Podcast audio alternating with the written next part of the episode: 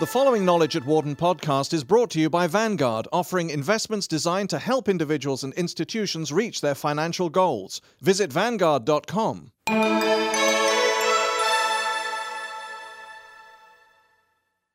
Building a modern economy. How the Dubai CEO's big bet is paying off for now.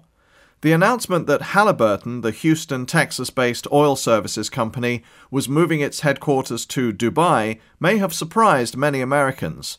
But for people in Dubai, it simply ratified decades of hard work.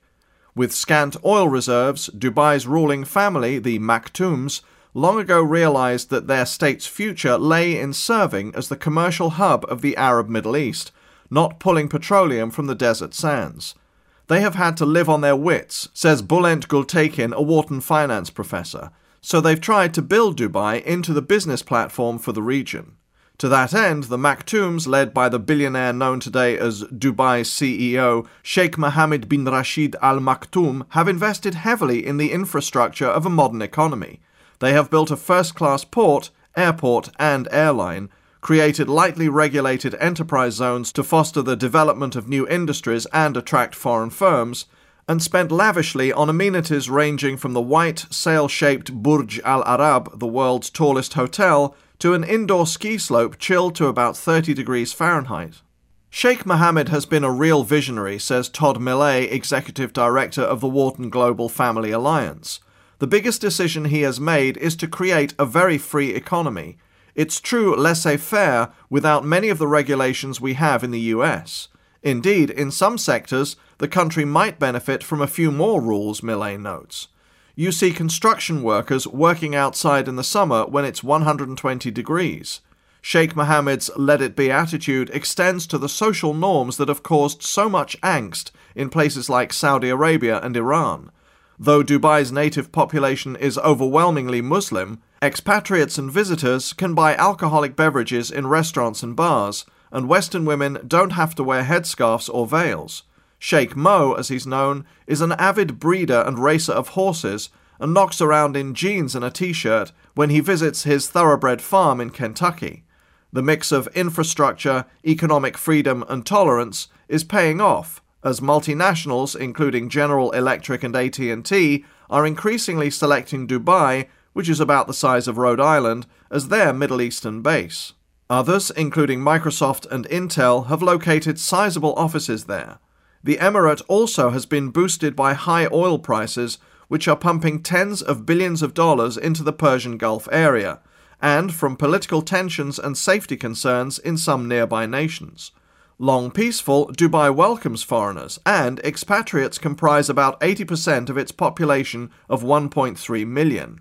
Everybody in the region has an interest in Dubai being a business hub, says Mauro Guillen, Wharton Management Professor and newly appointed Director of the Lauder Institute for Management and International Studies. You need a safe place where you can do business. The elites in all of these countries want a haven where they can put their money and meet, adds Millay. There's no other natural capital in the area like a New York, a Tokyo, or a London. Port controversy. Dubai, which is one of the seven United Arab Emirates, has served as a commercial crossroads in the Middle East for centuries.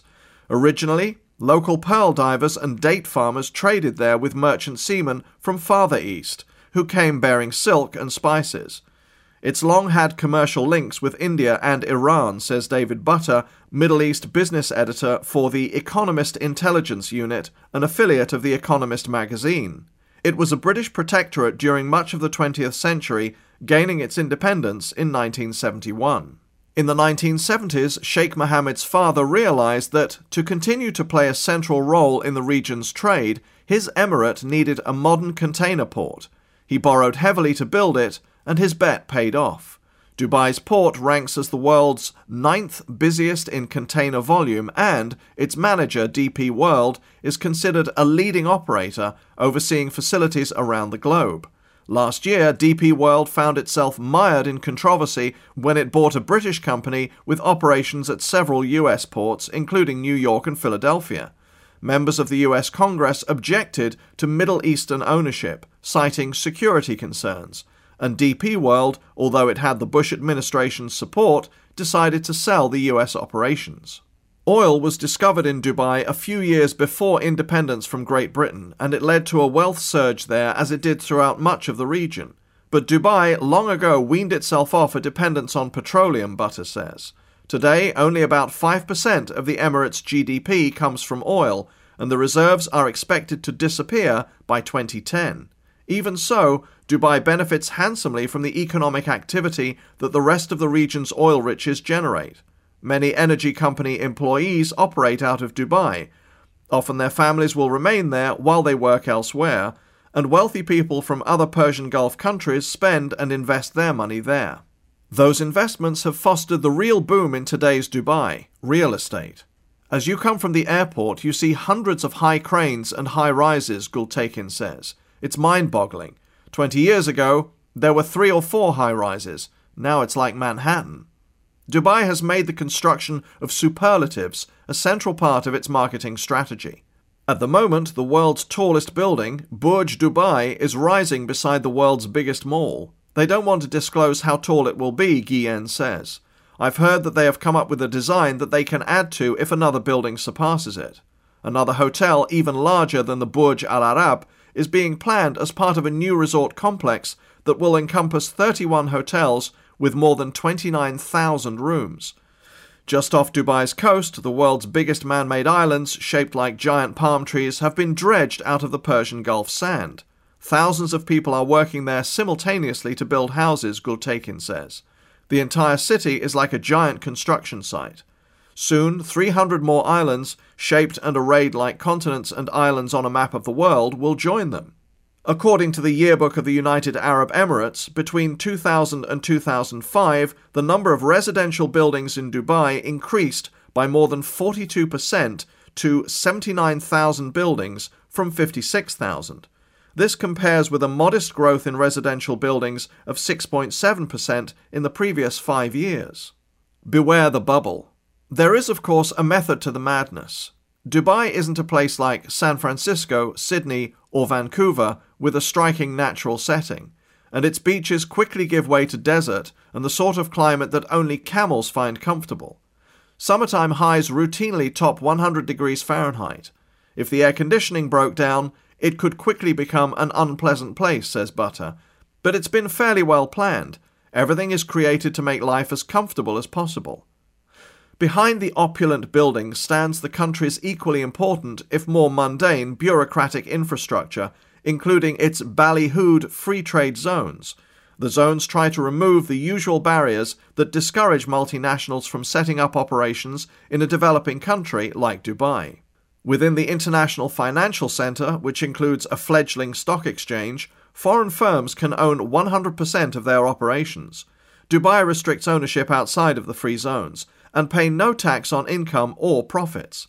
Similarly, relaxed rules apply in Dubai's internet and media zones. A new studio city is targeting the film industry. Dubai also has created a special judiciary to resolve disputes involving financial firms. They brought in British common law, Gultekin says. They even brought in a British judge to oversee it. Growth on this scale brings a host of challenges and worries. Perhaps the foremost is the real estate boom, which has the makings of a bubble, if it hasn't already become one. There's a huge amount of new capacity coming online, and it's unclear what the implications of that will be, says Millay. I was at a conference in Doha in Qatar, and some American real estate guys were saying, Who's going to live in these new buildings? Guillen agrees. The biggest danger is that real estate is going wild. People are always surprised that it takes so long for a bubble to burst. But when it does burst, the fall is really big. Another challenge is traffic, which, like the construction, has reached Manhattan like proportions. It's totally out of control, Guillen notes. A big drop in oil prices could also hurt the country since it would curtail spending by citizens and companies from other Persian Gulf states, as well as by Western firms that do business with them. But Butter says that Dubai has diversified its economy enough that it should continue to thrive. We've had such a long period of high oil prices that the economic development throughout the region really has its own momentum, which can keep going for some time, he notes. Plus, a lot of the development is related to the fact that the Persian Gulf is where much of the remaining oil and gas reserves are located. These are the projects that are going to meet the incremental demand in the world oil market. For more information, please visit our website at knowledge.wharton.upenn.edu.